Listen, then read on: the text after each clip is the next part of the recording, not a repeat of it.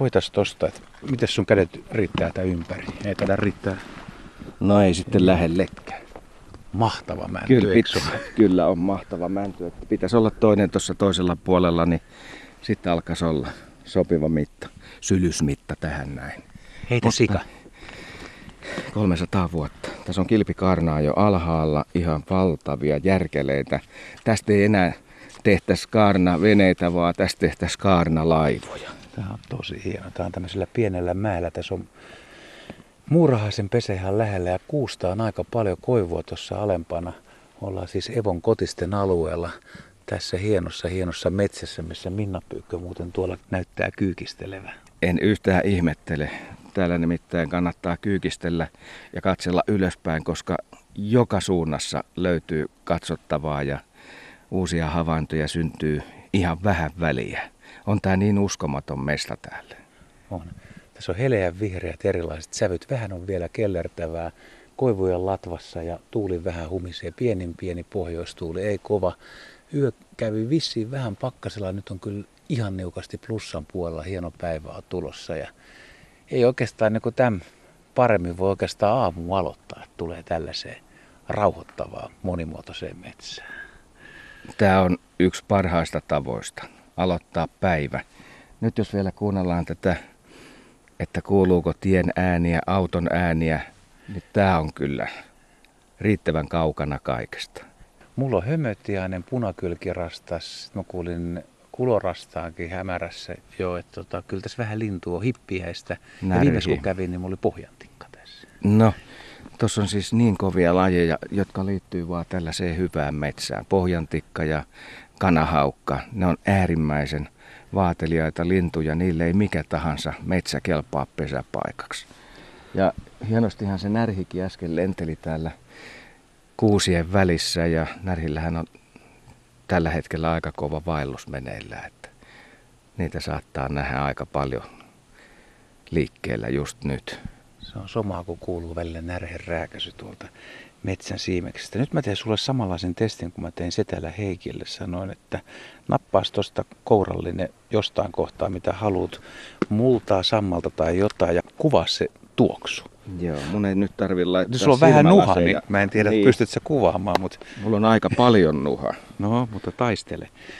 Joo. Ja paljain käsin, siinä on heti ensimmäinen testi, että on kunnon mies, etteipa hanskoja käteen. Joo. Sitten sieltä tulee sienirihmastoa esiin, Tulee. vaaleita. Valkoista sienirihmastoa. ja heti tulee kuntantua. Niin Tulee siis niin. erittäin vahva kuntan tuoksu. Ja tässä on pieniä oksan kappaleita, jotka on ihan pehmeitä. Eli täällä tämä prosessi toimii ihan täysillä. haistellaan sitä oikein kun... Mutta miten sä kuvaat tämän? Miltä tämä kunta, maaperä tuoksuu? Onko se hapan? Onko se On, siinä, siinä, siinä on, se, on siinä vähän jotain onko se hapanta. hyvä? Kyllä mä voisin sanoa, että tässä on jotain hapanta. Sen kaltaista. No, mut kehun nyt jotenkin. on, tuoksu on kuitenkin ihan mielettömän hieno. Kyllä tota noin, kun tarkemmin vielä katsoo, niin tässähän on valtavasti näitä neulasia Joo. tässä massassa vielä oksien kanssa. Pieniä oksia tuuli siivoaa tuolta ylhäältä, se tiputtaa tähän alas niitä. Ja sitten tämä kaikki on yhtä massaa. Ja ehkä parhaat tuoksut lähtee tästä pienestä puunkappaleesta. Mäkin siitä. Joo. No, miten- miten näin sä mä tiedän, kuvailet? No, Kuule, tämä pehmeä- tuoksuu niin. sie, vähän sienellekin jotenkin. Joo, Tämä on sienirihmasto. No tuleeko täältä sitten? No käpy. Käpy. Joo. Mulla on parempi nyt hajuaisti, kun sulla on nuha. Niin on. Näköaisti on kummallakin vähän heikko ja mulla ei Ja, oh, silmälaseja. mä laitoin silmälasit päähän just sen Äh. takia. Tää ei tuoksu läheskään yhtä vahvasti. Männyn Tää- käpy. Se ei, Ei lähellekään. joo, ei jatkoa. Kyllä edelleenkin, edelleenkin sanotaan, että tuo oksan kappale oli se, joka vahva. Hei, kato, vahvan tuoksu Nyt antoi tuolta tossa. tulee pikkasen valoa tuolta noihin alakerran pihlajia. Pihlajissa on vielä niin kuin aika hieno ruska täällä. Joo. Muuten on ihan niin kuin, ja sammaleet hehkuu tuolla. Kato noita kaatuneita puurunkoja. Joo, joo, se antaa ihan mielettömän hienon värimaailman tähän. Ja sitten jos tuollaisessa isommassa puussa näkyy pieni keltainen vyöhyke, niin sehän on se lyhty.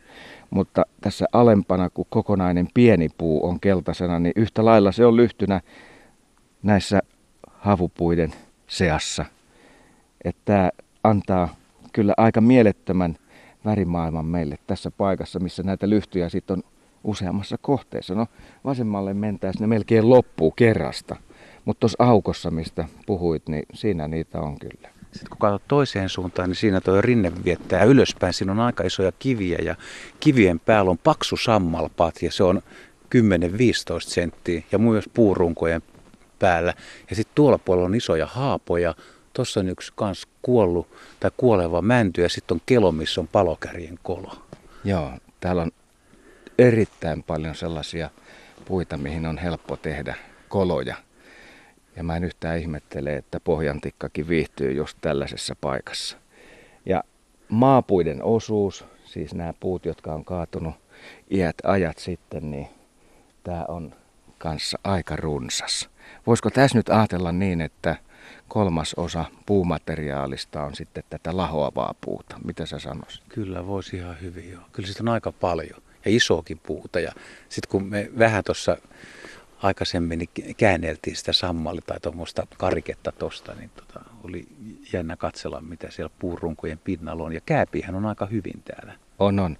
Ja sitten huomaa, kun tämä polku kulkee tässä metsässä, niin paikotellen joutuu sitten vähän kiertämään näiden kaatuneiden puiden takia. Toki on vaihtoehtona, että sä lähdet hyppimään tuosta yli, mutta just tällä hetkellä, kun siinä on kosteutta niin paljon, niin voisi olettaa, että siinä ei välttämättä käy hyvin, koska jo pelkästään noin pitkospuut tänne tultaessa oli äärimmäisen liukkaat. Katos, kuka tuolla hiippailee. Kääpäkävelijä M. Pyykkö punaisessa pipossa keltaisessa sadetakissa, niin kuin sanoin, reppu selässä ja etenee tuota rinnettä pitkin.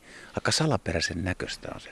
Hidasta, mystistä menoa. Tämä oli melkein kuin urheiluselostaja, joka kertoi tapahtuvaa tapahtuvaa asiaa tuossa meidän silmien edessä ja Minna etenee muuten yllättävän nopeasti tällä hetkellä. Ilmeisesti menee ton vanhan puun luokse, niin kuin nyt menikin, Joo, ja pysähtyi siihen. Sillä on joku projekti selkeästi siinä. Siinä on varmaan joku arvokkaampi kääpälaji, mitä se yrittää kuvata tai piirtää. Kyllä. Joo. Aika hyvinhän no. se on löytänyt noita lajeja. Kääpälajakin joku parikymmentä. Joo. Jos sä ajattelet koko Etelä-Suomeen, niin Kuinka usein sulle tulee täällä liikkuessa näitä tämän kaltaisia maisemia vastaan? Mitä sanot? Kysymys oli sopivasti johdateltu. Aika harvoin tulee kyllä. Että, että joskus tulee aika pieni, pienialainen metsä, mikä voi olla vanha, mutta se on just se minuutin metsä, että sitten kävelee läpi ja sen jälkeen on hakkuu. Joo. Tämä on vähän, Tämä on vähän isompi. Joo. Ja, ja ennen kaikkea nuo isot haavat, ne miellyttää kovasti. Kyllä, ja kannattaa muistaa, että Erittäin merkittävä äänitys on tehty täällä Kotisten metsäalueella, eli sinipyrstö. Vuosi oli 1991 ja ensimmäinen havainto tästä linnusta tehtiin toukokuun viimeisenä päivänä. Sehän sitten oli kolmisen viikkoa täällä, vähän enemmänkin. 23. päivä kuudetta taisi olla se viimeinen päivä, mutta se vaan kävi sillä tavalla, että lintumiehet tuli tänne, kuuli yllättävän äänen, eivät tunnistaneet sitten ilta hämärtyi sen, mitä kesäilta hämärtyy. Ei voitu lintua tunnistaa, piti odottaa aamuun, jonka jälkeen sitten näkivät linnun ja sinipyrstö oli siinä. No sitten yksi mun kaveri soitti mulle, Osmo Ruottinen, nyt jo edes mennyt lintumies, niin sanoi, että nyt olisi kyllä kova havainto lammilla, että lähdetään käymään siellä ja yritetään äänittää. Mä vähän epäilin sitä, että kun nyt puhutaan äänittämisestä, niin me on jo nyt menetetty se mutta mitä vielä? Me tultiin tänne, niin se lintuhan lauloi ihan koko ajan. Ja se oli niin hyvin vielä äänessä, että sinne ei ollut paljon muita lintuja ympäristössä, jotka olisi ollut ylemmällä tasolla, kovemmalla tasolla.